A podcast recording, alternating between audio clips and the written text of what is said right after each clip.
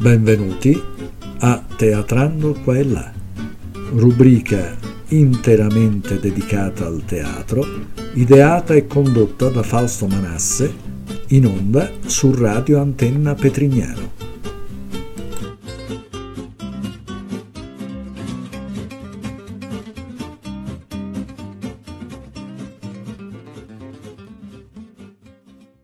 In un nostro precedente incontro vi ho letto le poesie dedicate alle città umbre scritte da Gabriele D'Annunzio nella sua raccolta Le città del silenzio.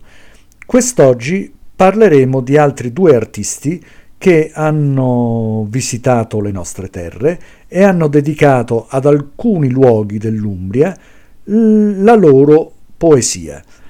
Parliamo di Giosuè Carducci, che lasciò lode alle fonti del Clitunno contenuta nelle sue odi barbare e eh, Santa Maria degli Angeli contenuta in rime nuove che è diciamo un omaggio a San Francesco. Eh, l'altro artista di cui parleremo quest'oggi è Lord Byron che eh, si innamorò talmente tanto dell'Umbria, delle nostre terre, da lasciare una sequela di versi stupendi dedicati a luoghi d'acqua, esattamente al lago Trasimeno, alle fonti del Clitunno e alla cascata delle Marmore. Vi saluto e vi aspetto al nostro prossimo incontro. Buon ascolto. Parliamo di Giosuè Carducci, ispettore presso un liceo di Spoleto nel 1876 e nei due anni successivi di nuovo a Perugia al liceo Mariotti, sembra anche per sue frequentazioni femminili, è cosa nota che il poeta fu un gran donnaiolo. Durante il suo soggiorno a Spoleto, eh, Giosuè Carducci volle visitare le fonti del Clitunno. Questa sua visita diede l'ispirazione per uno dei suoi più straordinari componimenti eh, contenuti nelle Odi Barbare, titolata appunto Ode alle fonti del Clitunno. L'anno successivo, quando fu a Perugia, visitò Assisi. Dopo questa permanenza compose Santa Maria degli Angeli, contenuta nella raccolta Rime Nuove. Vi auguro un buon ascolto. Ode alle fonti del Clitunno.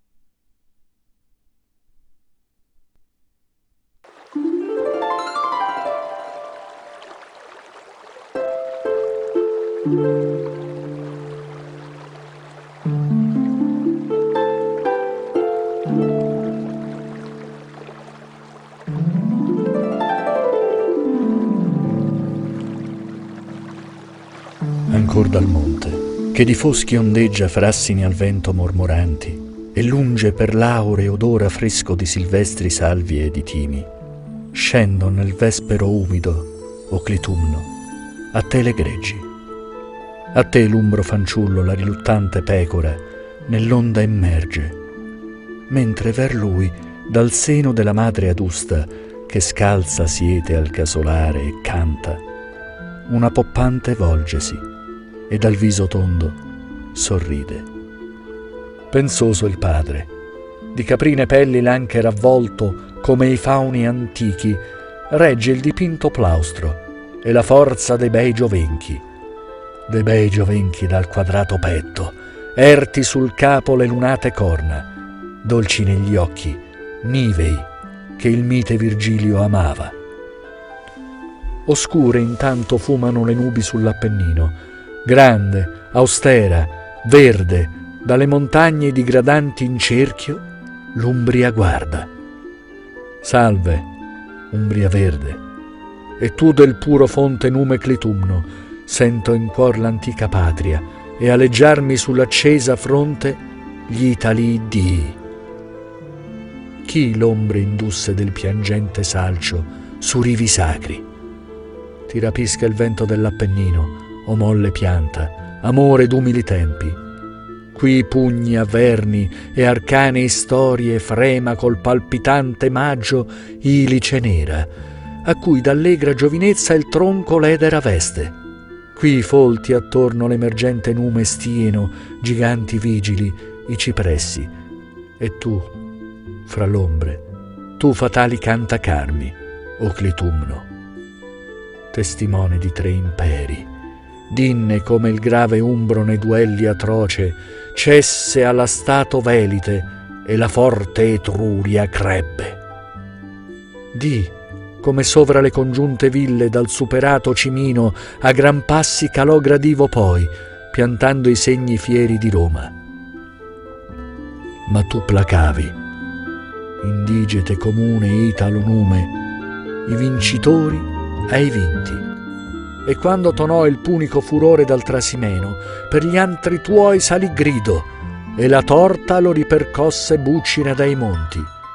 Tu che pasci buoi presso Mevania caliginosa, e tu che proni colli ari alla sponda del Nar sinistra, e tu che boschi abbatti sovra Spoleto verdi, o nella Marzia todi fai nozze, lascia il bue grasso tra le canne, lascia il torel fulvo a mezzo solco, lascia nell'inclinata quercia il cuneo, lascia la sposa e l'ara, e corri, corri, corri con la scura e coi dardi, con la clava e l'asta, corri! minaccia gli Itali penati, Annibal Diro. Beh, come rise d'alma luce il sole per questa chiostra di bei monti, quando urlanti vide e ruinanti in fuga l'alta Spoleto i Mauri in mani e i numidi cavalli con mischia oscena, e sovra loro nembi di ferro, flutti d'olio ardente e i canti della vittoria. Tutto ora tace.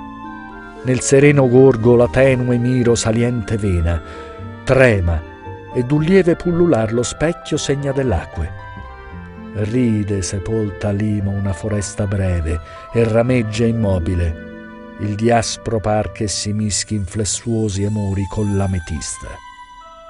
E di zaffiro i fior paiono, ed hanno dell'adamante rigido i riflessi, e splendon freddi e chiamano ai silenzi del verde fondo.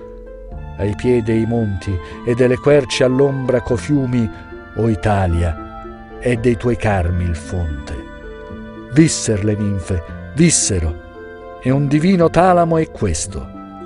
Emergea a lunghe ne fluenti veli di azzurre, e per la cheta sera chiamavan alto le sorelle brune dalle montagne ed anse sotto l'imminente luna guidavan, liete ricantando in coro di Giano eterno, e quando amor lo vinse di Camesena, egli dal cielo, autoctona virago ella, fu letto l'Appennin fumante.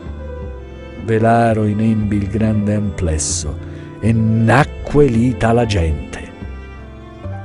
Tutto ora tace, o vedovo Clitunno. Tutto. De vaghi tuoi delubri un solo t'avanza, e dentro pretestato nume tu non vi siedi. Non più perfusi del tuo fiume sacro menano i tori, vittime orgogliose, trofei romani ai templi aviti. Roma più non trionfa, più non trionfa, poiché un Galileo di rosse chiome il Campidoglio ascese gittolle in braccio una sua croce e disse Portala e servi.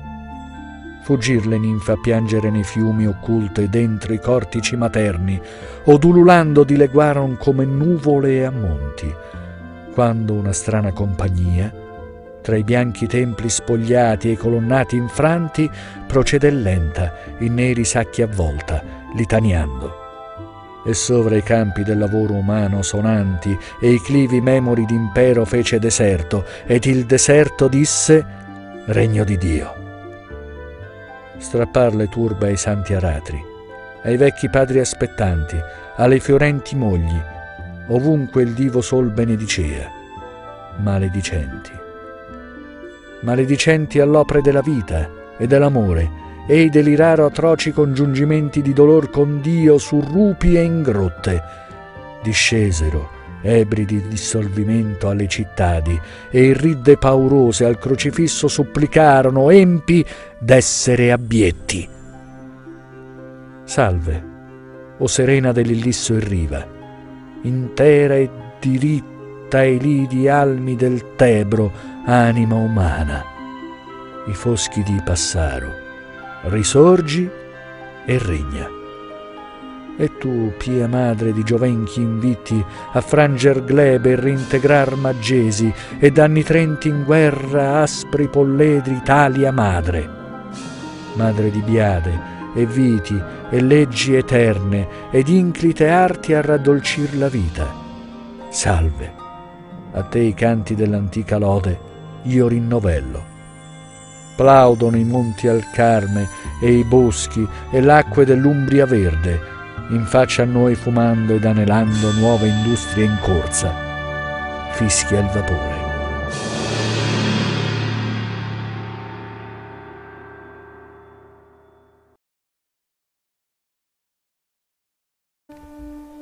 Santa Maria degli Angeli. Frate Francesco, quanto d'aere abbraccia questa cupola bella del Vignola dove incrociando all'agonia le braccia, nudo giacesti, sulla terra sola. E luglio ferve, e il canto d'amor vola nel pian laborioso. Oh, che una traccia diami il canto umbro della tua parola, l'umbro cielo mi dia della tua faccia sull'orizzonte del montan paese, nel mite solitario alto splendore, qual del tuo paradiso in su le porte, ti vegga io dritto, con le braccia tese, cantando a Dio. Laudato sia, Signore, per nostra corporal sorella morte.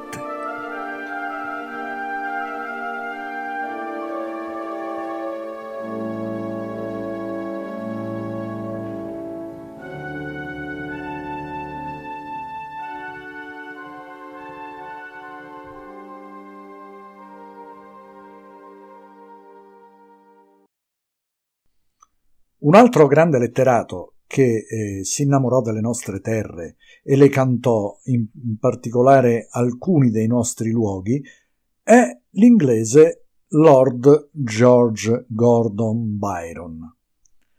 Vi racconto un po' la storia di come Byron abbia narrato le nostre terre e quali. Nel 1816, all'età di 28 anni, il poeta, travolto dagli scandali familiari, partì dall'Inghilterra in volontario esilio. Dopo varie peregrinazioni trovò in Italia la sua patria di adozione, l'ispiratrice delle sue opere migliori. La sua vita fu strettamente congiunta con l'Italia, che egli amò di un amore sincero, appassionato. Era un ottimo conoscitore della letteratura italiana e sapeva parlare e scrivere la nostra lingua in modo piuttosto corretto. Così spesso fece dell'Italia il soggetto della sua opera poetica, e non è esagerato dire che attraverso Byron gli inglesi cominciarono a conoscere il nostro paese. Nell'aprile del 1817, attraversando l'Umbria, Byron fu colpito dalla bellezza di tre suggestivi luoghi, tutti d'acqua, della nostra regione il lago Trasimeno, le sorgenti del Clitunno e la cascata delle Marmore, e da lui furono descritti in versi di intensa commozione. Il 29 aprile dello stesso anno arrivò a Roma, che egli definì la meravigliosa, e vi rimase circa tre settimane visitando le antichità e facendo alcune gite nei dintorni della, della metropoli. Nel viaggio di ritorno verso Venezia, Byron rivide la cascata delle Marmore, la quale, come disse lui, supera ogni cosa. Poi sostò nuovamente sulle fresche rive del Clitunno. Di questa sosta egli fa menzione in una lettera a John Murray del 4 giugno 1817. Così scrive il poeta.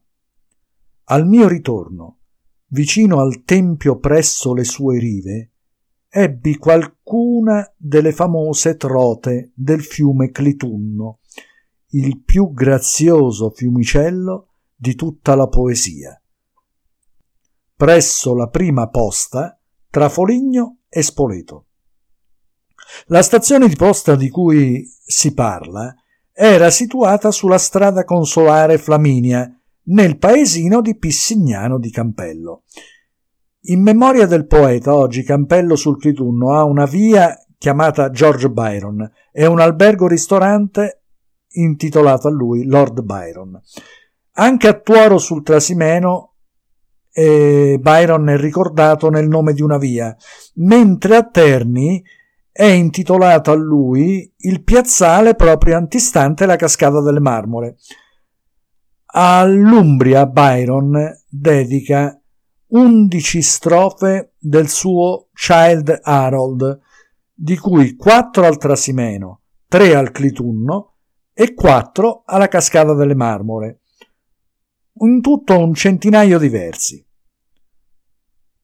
Osservando a Tuoro l'argentea distesa del lago Trasimeno, il poeta medita sulla tragica sconfitta qui subita dall'incauto e temerario Caio Flaminio, console delle regioni romane, nel giugno del 217 a.C., durante la seconda guerra punica. In un mattino velato di nebbia, l'astuzia e l'abilità tattica di Annibale Cartaginese infliggevano a Roma una tra le più brucianti sconfitte della sua storia di potenza. Nella verde vallata presso il litorale, eh, lo scontro tra i due eserciti fu sanguinosissimo, come tutti i massacri dell'eterna tragedia che l'uomo chiama guerra. I legionari, pur colti di sorpresa, si batterono con tenace valore fino all'inevitabile rovina. Non vi fu scampo per i romani, chiusi tra il lago e le falde della collina. Spinti nel lago, alcuni in preda alla disperazione si lanciarono a nuoto con tutte le loro armi e affogarono. Molti altri, penetrando nell'acqua finché era possibile, cercarono rifugio tra i canneti, ma furono raggiunti e trucidati dai cavalieri nemici. Nel totale disastro, molte migliaia furono i caduti tra i quali lo stesso console Flaminio. In una sequenza di versi di forte tensione drammatica, il poeta ricorda come nel furore della mischia passasse inosservato un violento terremoto che sconvolse gran parte dell'Italia. La singolare circostanza del terremoto durante la battaglia è riferita da Tito Livio, Abbe Urbe Condita, e da Cicerone de divinazione. Presso Tuoro sul Trasimeno, luogo assai probabile del fatale avvenimento, vi è un piccolo borgo chiamato Sanguineto, che in passato condivideva con un torrentello il suo nome, triste ricordo dei caduti che bagnarono la terra e resero rosse le acque nolenti. Secondo una narrazione tramandata dalla tradizione locale, l'umile rivo, ora denominato Macerone, recò nelle sue acque tracce di sangue per tre giorni. All'angosciosa descrizione di acque profanate da stragi, il poeta contrappone la serena immagine delle pittoresche sorgenti del Clitunno, le cui limpide vene si spandono a formare un laghetto puro e cristallino, specchio e bagno per le ninfe. Nelle gelide profondità guizzano lucenti trote, qua e là galleggiano soavi fiori di ninfea, mentre il candido giovenco pascola sulle rive erbose. Ai piedi della collina sorge un tempietto, la cui delicata struttura serba il ricordo dell'antica divinità fluviale, sacra al culto pagano. Il tempietto del Clitunno è in realtà un edificio paleocristiano, dedicato al Salvatore, che risale probabilmente agli inizi del V secolo, costruito in parte con elementi architettonici di sacelli pagani, esso ha una forma elegante di ispirazione nettamente classica. Nel suo interno sono conservate le più antiche pitture cristiane dell'Umbria, che risalgono al secolo VII. Subito dopo, il testo poetico ha un improvviso sussulto, vi è un mutamento repentino di ritmo e di tono. I versi che descrivono la cascata delle marmore hanno parole di straordinaria forza espressiva. Sembra di udire il fragore della superba cascata. Le acque del velino, come quelle dell'infernale Flegetonte, precipitano con un salto vertiginoso nella stretta valle sottostante, spumeggiando e scuotendo l'abisso. Sul fondo le accoglie il fiume Nera, in un tumultuoso abbraccio.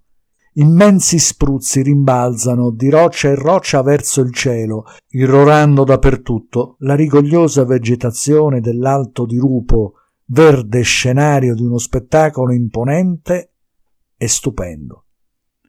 La poderosa cascata sembra la sorgente di un giovane mare. Attraverso la lampeggiante massa d'acqua, orribilmente bella, si accendono a volte i fulgidi colori dell'iride, simbolo della speranza presso un letto di morte e dell'amore che sorveglia la follia. L'emozionante descrizione mette bene in evidenza le caratteristiche di Byron.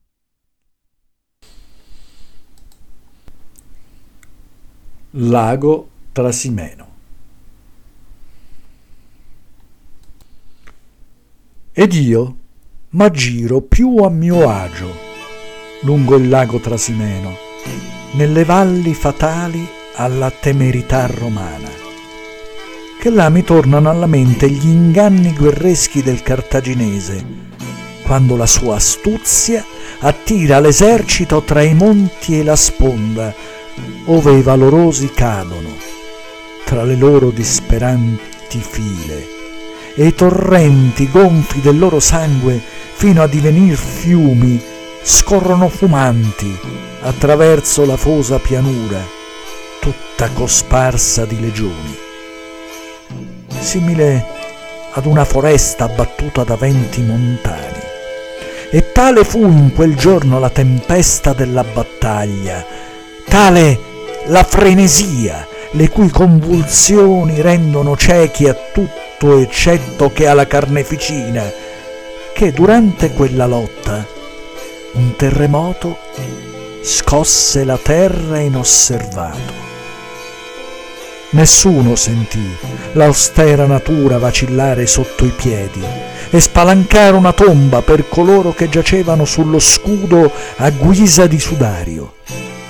Tale è l'assorbente odio quando popoli guerreggianti si scontrano. Per loro la terra fu come una nave beccheggiante che li portasse all'eternità.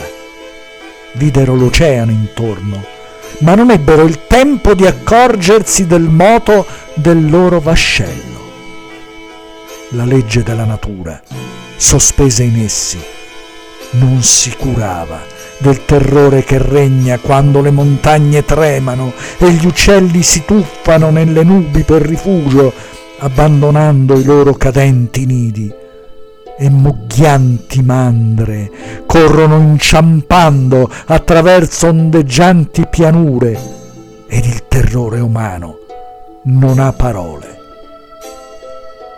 Adesso il Trasimeno offre una scena ben differente. Il suo lago è uno specchio argenteo e la pianura non è trafitta da alcuna ferita se non del pacifico aratro. I suoi vecchi alberi sorgono così folti come una volta giacevano i morti laddove sono ora le loro radici ma un ruscello, un piccolo fiumicello di poca portata e dallo stretto letto ha preso un nome di sangue dalla rossa pioggia di quel giorno. E il sanguineto indica ove i caduti bagnarono la terra e resero rosse le acque nolenti.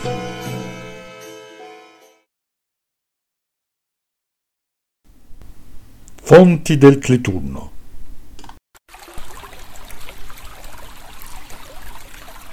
Ma tu, o Clitunno, dalla tua dolcissima onda, del più lucente cristallo che mai abbia offerto rifugio a ninfa fluviale, per guardarvi dentro e bagnare le sue membra, ove nulla le nascondeva. Tu innalzi le tue rive erbose, lungo le quali pascola il giovenco bianco come il latte. O tu, il più puro Dio di acque miti e il più sereno d'aspetto e il più limpido, invero la tua corrente non fu profanata da carneficine, specchio e vasca per le più giovani figlie della bellezza. E sulla tua felice sponda un tempio di minuta e delicata struttura, mantiene ancora sul mite declivio di una collina il ricordo di te. Sotto ad esso scorra la tua placida corrente. Spesso guizza fuori da essa il dardeggiante pesce dalle lucenti scaglie che dimora e gioca nella tua cristallina profondità, mentre forse qualche sperduto fiore di ninfea passa galleggiando ove il flutto meno profondo ripete ancora le sue gorgoglianti novelle. Non oltrepassare, senza benedirlo, il genio del luogo. Se uno zeffiro più sereno giunge attraverso l'aria fino alla tua fronte, è suo. E se lungo il margine tu ti imbatti in un verde più attraente, se la freschezza della scena riversa il suo refrigerio nel tuo cuore e per un istante lo purifica dalla polvere riarsa della stanca vita col battesimo della natura, a lui tu devi volgere le tue orazioni per questa pausa nel tuo disgusto.